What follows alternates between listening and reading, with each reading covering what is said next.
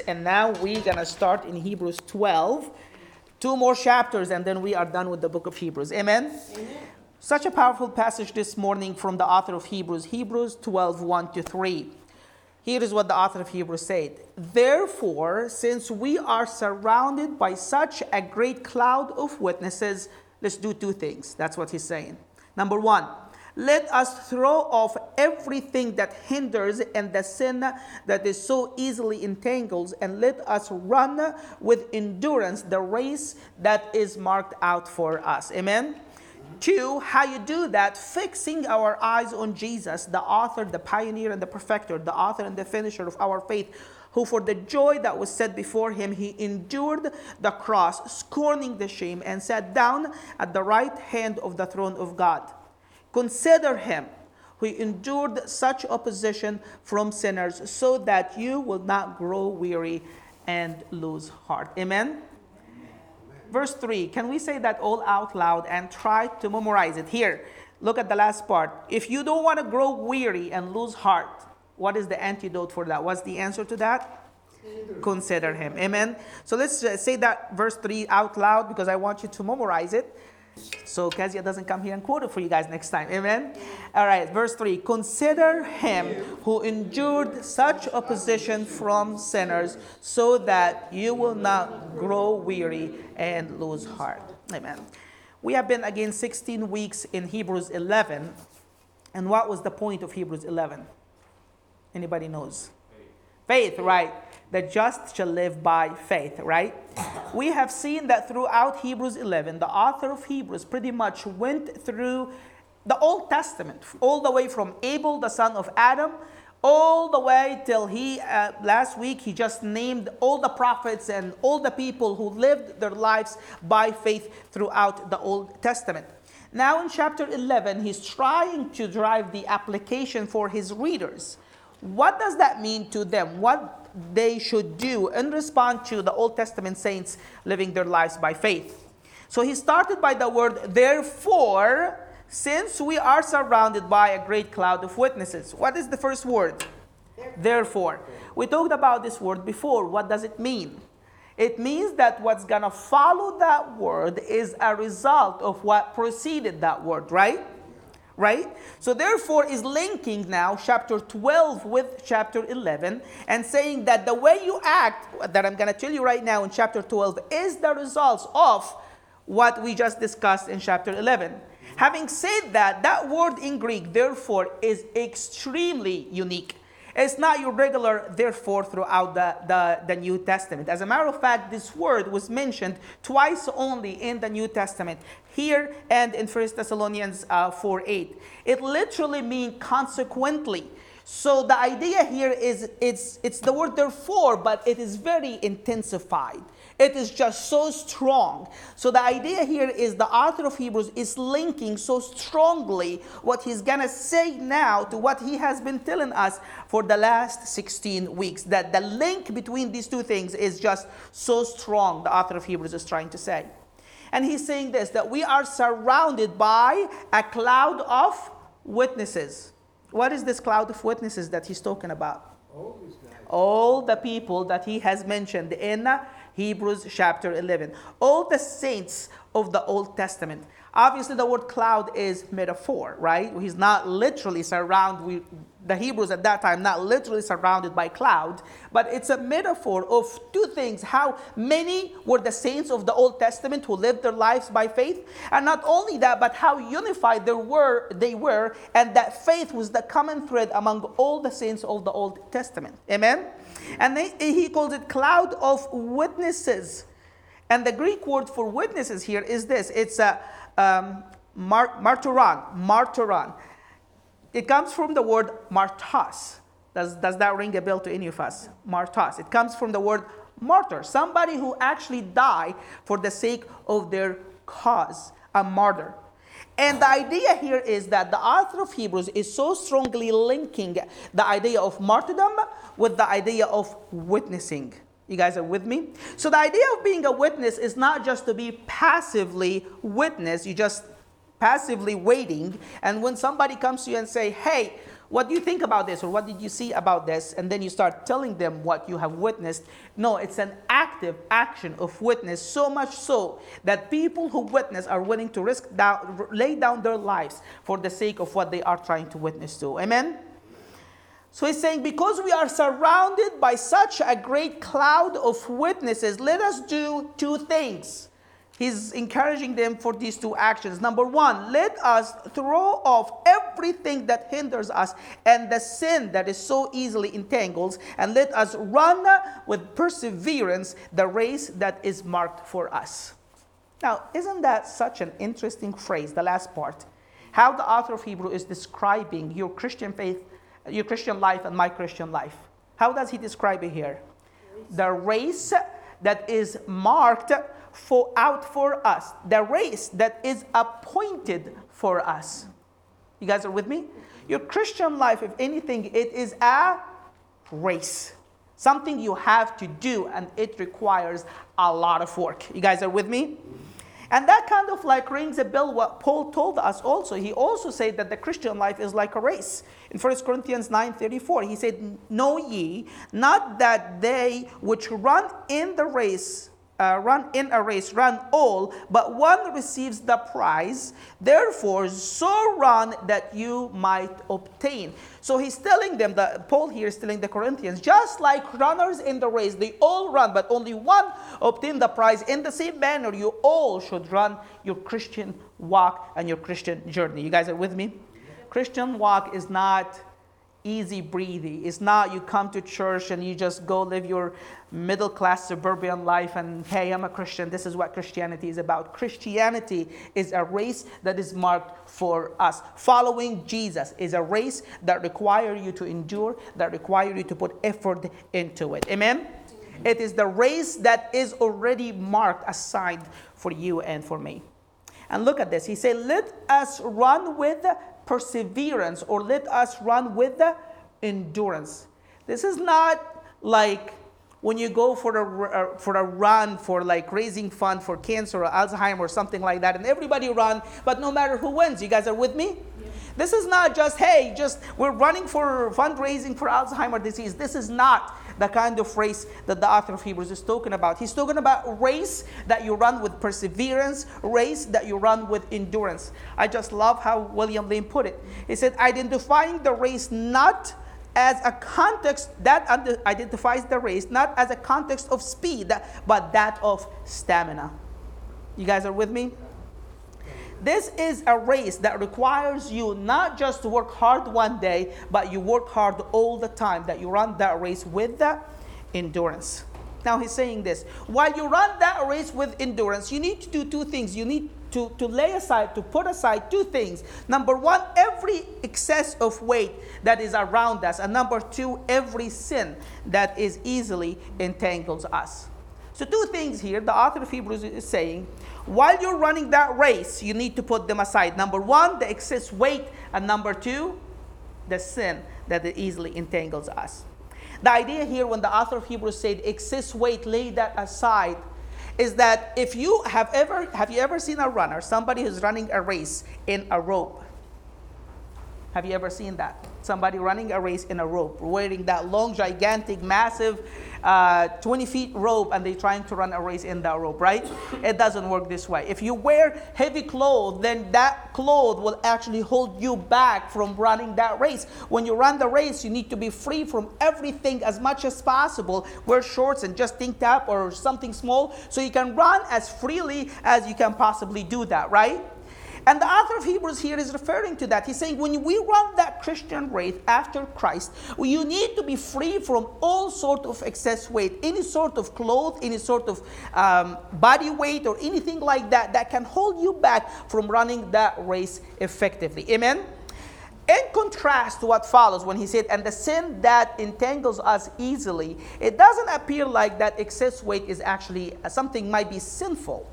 But it, nevertheless, it is very distracting and something that will hold us back from fully running that race. You guys are with me? So it might be a reference to some of the desires that we might have that is not necessarily sinful. Nevertheless, it will hold us back from following Christ full heartedly. Amen? This is not about your needs. This is more about your wants that might not necessarily be sinful. Nevertheless, pursuing these wants will be an excess weight that will hold you back from running full hearted after Christ.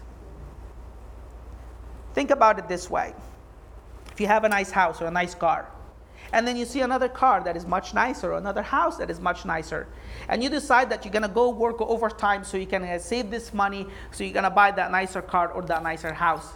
Is there anything sinful in that? Not necessarily. You're not doing anything wrong, right? You're earning money. You're using that money to buy a nicer house or a nicer car or something better. Having said that, if the fact that you're going to go out and try to work all overtime will hold you back from coming to church, or even you can use this money even more wisely to impact the kingdom of God, in an essence, these wants, even though they're not sinful, yet they kind of excess weight that can hold you back from running after the heart of God full. Amen? So excess weight here can be a reference to things that is not sinful yet can hold you back from following after God. But not only these excess weight that the author of Hebrews say put it aside, but you also say lay aside sin that entangles us very easily. Amen? He's not here referring to a specific sin like lying or cheating. It's just sin in general, the life of sin. And that's what he says. Sin is entangles us very easily. Now, I don't know about you, but have you ever uh, seen a runner who's trying to accomplish a race and then he get distracted by all sorts of flashy things? He's running this way and then he sees, oh, what is that? And he start looking around. Or he sees like there is something and he start entangle his body in that one thing that he sees and then he's like, man, why I'm not accomplishing much? Right? Because he's entangling himself with things that he should not be messing with. You guys are with me? And these things are holding him back from accomplishing the race that is already marked out for him or her. Amen?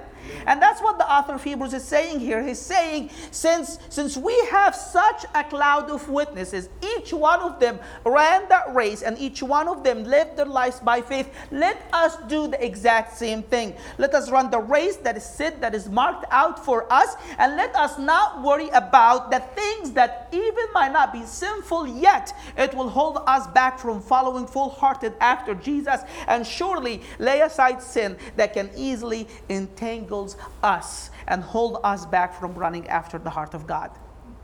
Amen? Amen. How do you do that?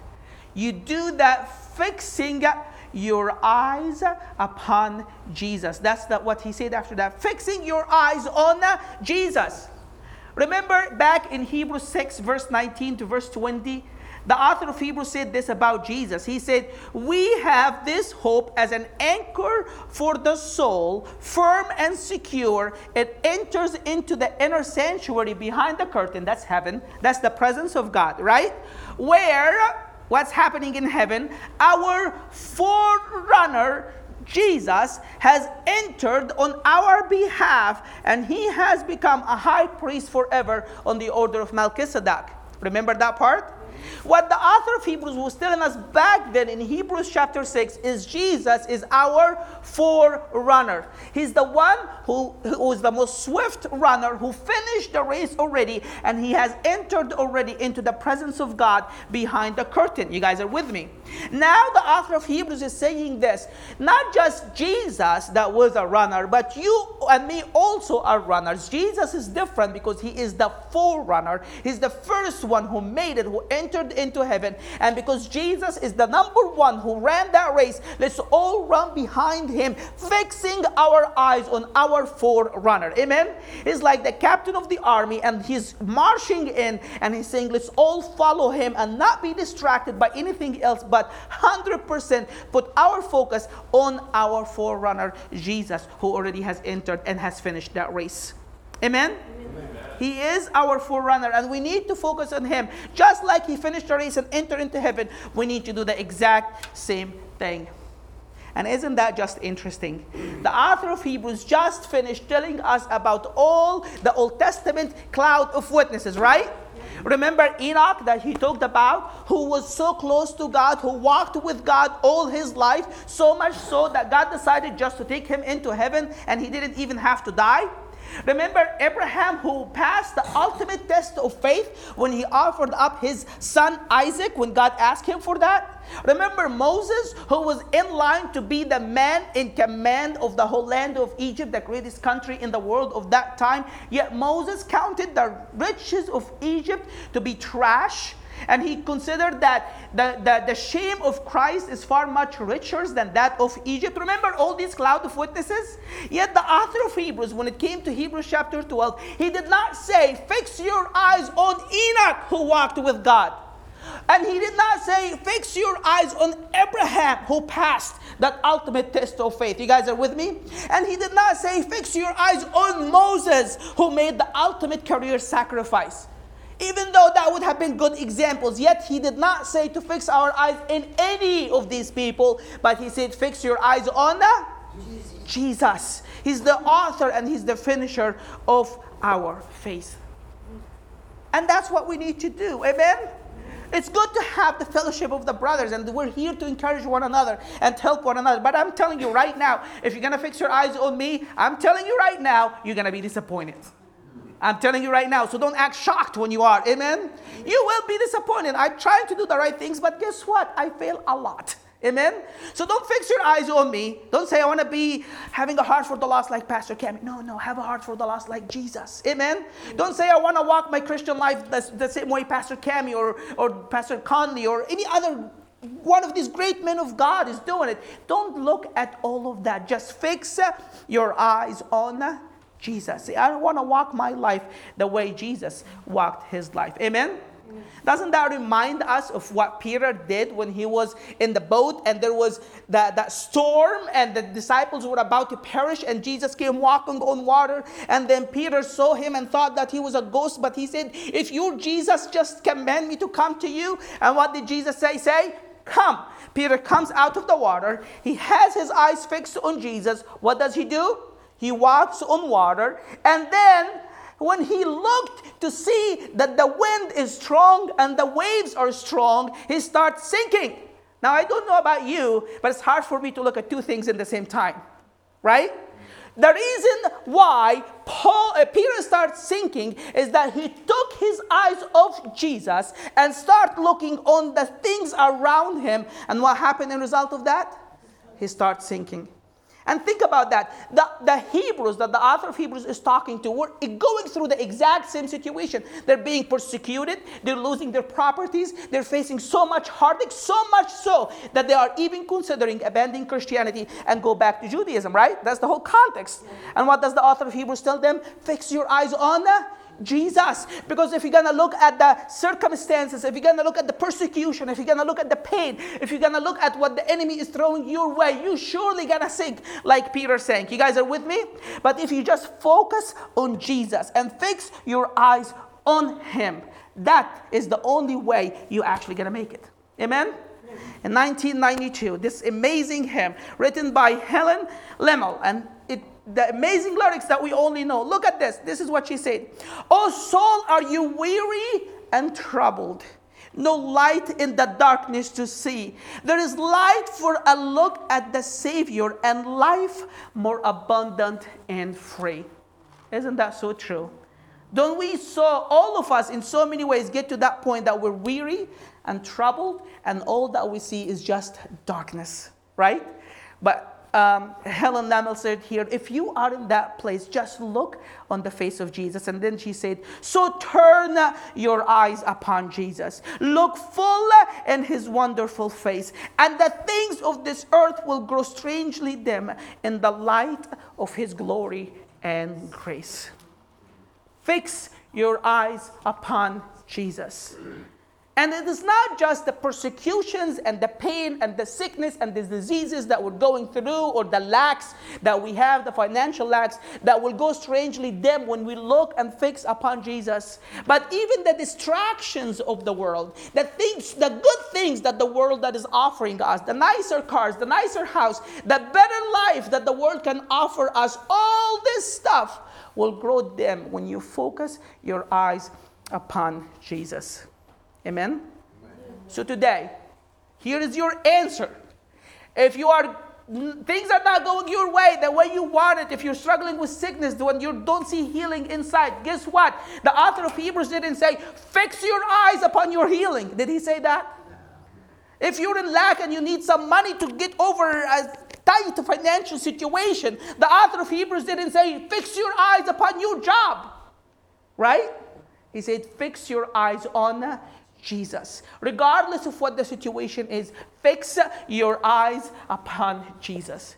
Even if you're being distracted by sin and the wants of life that might not be necessarily sinful, the only reason all these things will fade away is when you fix your eyes upon Jesus.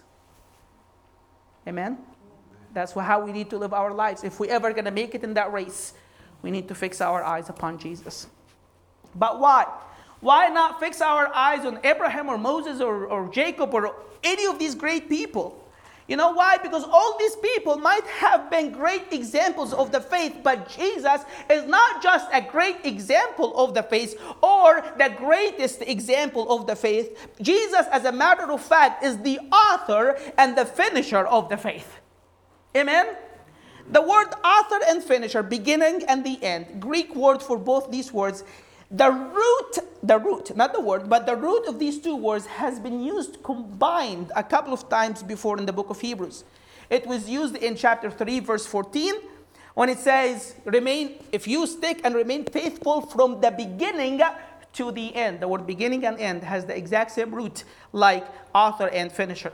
It was also used in Hebrews 7 3, the roots, when it described Melchizedek, the high priest, and it says that he um, he has no father, for, he has no entrance from the beginning of day to the end of his life, beginning and end. So that is the exact same root of the word that the author of Hebrews used here to describe who Jesus is. He's the beginning and the end of our faith. He's the origin and he is the completion. He's the start and he is the finish. He is the head of that faith and the one who brought that faith into ultimate perfection. Amen? All the Old Testament saints, as great as they are, every single one of them was marred with sick, with sick, with sin and with weakness. Right? Remember Abraham, the greatest man of faith? He doubted God, right? Remember Moses? He killed the Egyptian and the, he didn't even enter into the land of the promise because he disobeyed God. Amen? Enoch, who walked with God and he entered into heaven, Remember that he started walking with God at about 300 years old after he had his first son. Remember all of that? So, for the first 300 years, it doesn't appear that Enoch was walking with God. Every single one of the saints of the Old Testament, every single believer, born again Christian, even while they trying to be examples of faith, they all marred by weakness and by sin, except one. Except one.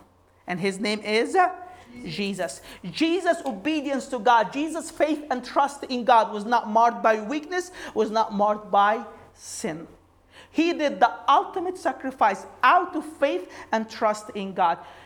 He prayed in the garden and he said, Father, if, if, if you just can pass this cup, that, that would be great because I really don't want to go through the cross. But if not my will, let your will be done and out of faith and trust in God, Jesus went through the ultimate suffering so he can bring about the ultimate fulfillment of God's salvation. Fixing your eyes on Jesus, the author and the finisher of your faith. Why? Here is the example of Jesus. What did Jesus do? For the joy that was set before him for the joy that was set before him. He endured the, Christ, the cross, despised the shame, and sat down at the right hand of God. Now, the Greek word, the Greek uh, preposition here, for the joy, can actually have either meaning of instead of the joy or for that joy. Either one is possible. So the idea could be is that instead of the joy that was before him, which is to enjoy the privileges of being God's co-equal in heaven, instead of that joy, he chose the cross and he despised the shame. That's one way of understanding it. However, the most commentators, most Bible translators, they all kind of have the senses that this is not instead of the joy, but it is for the joy that was set before him. What is that joy? That was set before Jesus that made him to choose to endure the cross. It is your salvation and my salvation. Amen. The fact that you and I will end up with heaven with him in heaven one day, that was the joy that was set before him. Amen. Just like the good the shepherd that jesus said who who would leave the 99 and go after the lost sheep. And once we find the lost sheep what would the, the shepherd do? He rejoice he's happy because he has found his lost sheep right? That is the kind of joy that was said before jesus. Now let's put that in perspective. In, in, in revelation 5 11 and 12 we see a glimpse of the, the, the life that jesus lived the way he was before he came down to earth and here is what we read about him in Revelation Revelation 5:11. It says this, here's what John said. Then I looked and heard the voice of many angels numbering thousands upon thousands and 10,000 times 10,000s. They encircled the throne and the living creature and the elders in a loud voice they saying, "Worthy is the lamb who was slain to receive power and wealth and wisdom and strength and honor and glory and praise." Now, this is how Jesus was before he became a human being like you and me. Numerable, millions of millions of angels are just crying out his praise all the time. In the midst of all of this, Jesus said, You know what? I like all of this. This is all good, but this is not really bringing me joy. Because Barb is not a believer and sin is getting hold of her and she's gonna ultimately perish unless I come down and save her from, from sin and what sin can do. Because Cami is not a believer and he's gonna die and perish one day if I don't come down and pay for his sin. All of that glory and praise and honor that Jesus was receiving was not what brought him joy. So much so that he chose to come down to go to the cross for your sake and my sake. He laid all his prerogative as God's co equal aside and came down as a human being, was obedient to God, even to the point of death, the death of the cross. Why? For the joy that was set before him. Don't you ever dare question Jesus' love for you. Amen? who, for the joy that was set before him, what did he do? He endured the cross, he despised the shame, and he, after all of that, sat down at the right hand of majesty on high, at the right hand of the throne of God on high. He endured that, the cross. Amen? Let's turn back to Hebrews 12 1 to 3. How many times the word endured or endurance was mentioned in these three verses? Let's look through it together. Hebrews 12 1 to 3.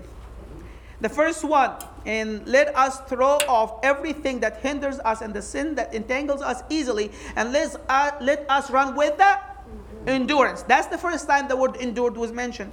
Fixing our eyes upon Jesus, the pioneer and perfecter of our faith, who was before, because of the joy that was set before him, he did what? He endured. That's the second time the word endured was mentioned. And then it says, He scorned the shame. He sat down at the right of hand of majesty. Consider him who, what? Endured such opposition from sinners. Three times that the author of Hebrews used the exact same word. Applies it twice to Jesus and once to you and me. You guys are with me?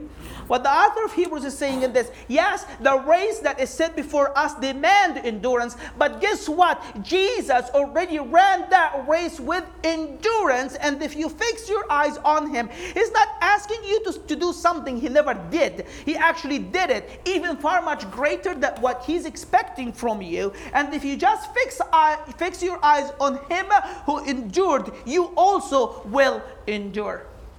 Amen? Fixing our eyes on Jesus, who was because of the joy that was set before him, he endured the cross, despised the shame, and sat down at the right hand of majesty on high. The idea here again is that Jesus went through the suffering of the cross and he endured all of that because he ultimately has his eyes set on the joy that was set before him. You guys are with me?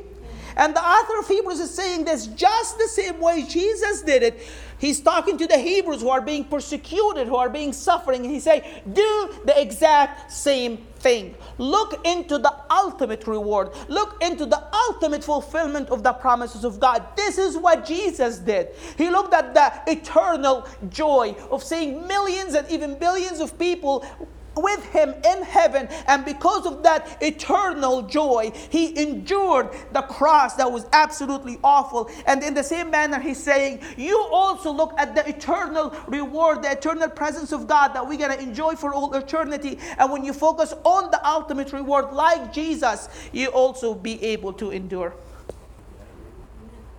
Endure that such opposition from sinners. You know who endured such opposition from sinners other than Jesus?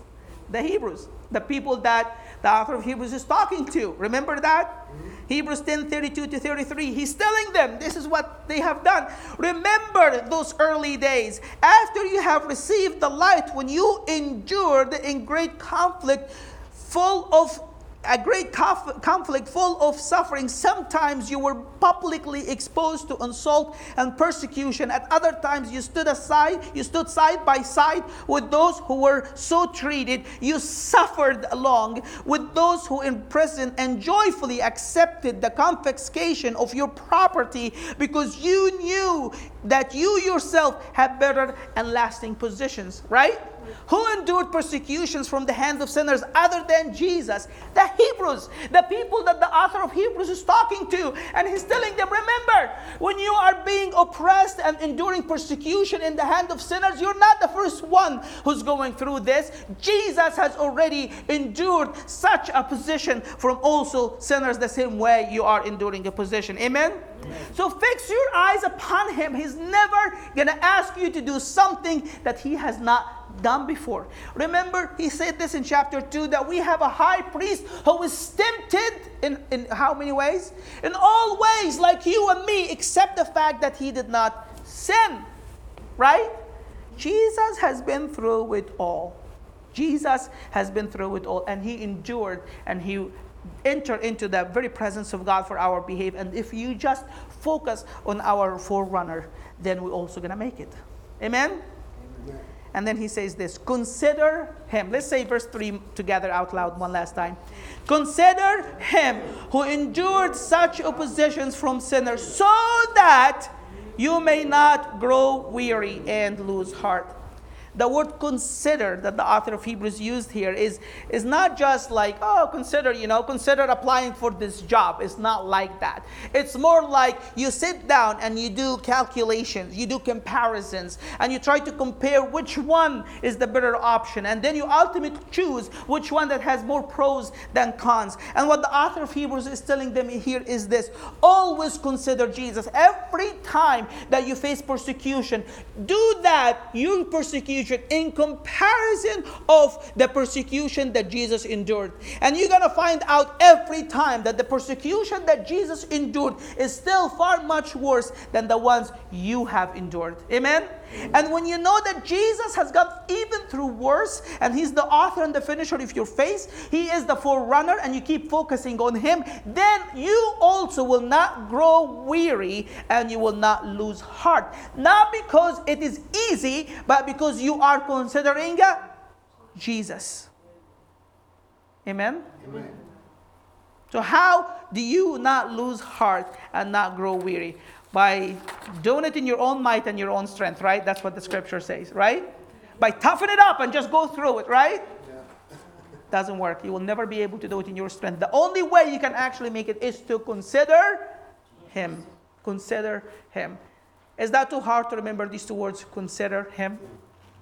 Right? Mm-hmm. Remember, memorize them. And every time that Satan throw lies in your mind or your heart, do this. Consider Him. Consider him who endured such oppositions from sinners so that you will not grow weary and lose heart. Amen? Can we close our eyes and pray?